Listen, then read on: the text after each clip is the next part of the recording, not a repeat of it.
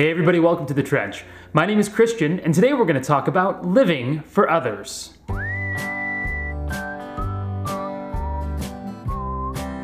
Last week, we talked about how God has created us as particular persons with particular gifts, but we also talked about how with these gifts, there is a call to serve God on the one hand and a temptation to serve ourselves on the other. It is essential that as we look at our lives for what they are, as we seek to see ourselves clearly, that we understand that God has created us to live for others.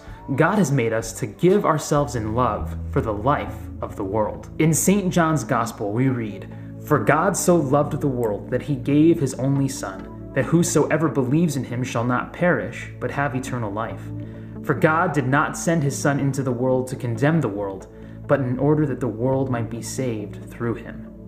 Here we see that God sends Jesus into the world for the sake of the world, to give himself away in order that the world might live.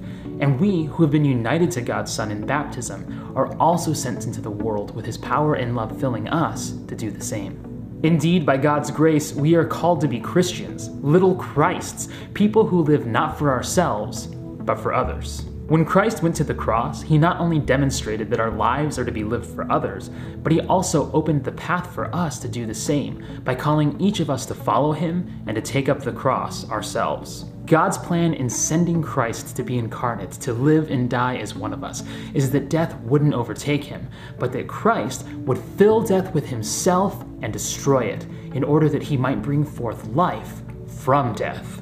By sharing our plight in death, Jesus Christ, the Son of God, brought forth life from the grave. This was the mission of God in Christ, and it is the same mission that God invites us to participate in today. Indeed, it is this very way of being that the saints embody for us, using their lives not to bring glory to themselves, but laying them down for the life of the world. Looking at the saints, we can indeed see that they were living sacrifices, people who understood that their lives were for the sake of those around them, as God worked to bring forth life from places of death. Saint Pantaleimon is the perfect example of this. Born to a Christian mother and a pagan father, he was given the name Pantaleon, or in all things like a lion. After his mother died, his father sent him away to study medicine in Nicomedia. He was so skilled as a doctor that the Emperor Maximian wanted to hire him as the royal doctor. Through the friendship of a priest, however, Pantaleon became a Christian. At his baptism, he took the name Pantaleimon, or the All Merciful.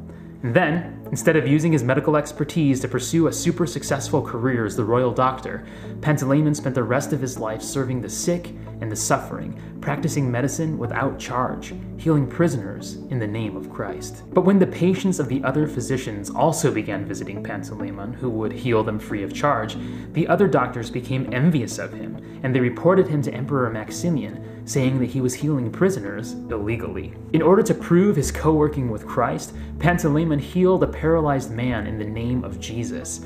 The healed man, however, was promptly killed, and Pantaleimon was also sentenced to death for his service to Christ. Pantaleimon is one of my favorite saints of all time.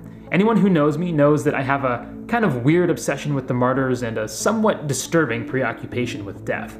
But it's not just for these reasons that I love him. Rather, Pantaleimon embodies for us the call of Christians to give their lives in service to God's mission in the world, in service to God's plan to bring forth life from death. Pantaleimon gave his life, both daily and ultimately, in order to bear witness to the reality that Christ is always working to bring forth new life from places of death.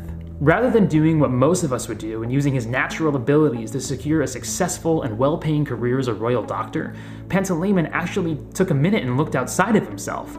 He saw that he was surrounded by the poor, by the sick, by the suffering, and he decided that he was going to use his natural abilities to serve them instead of himself.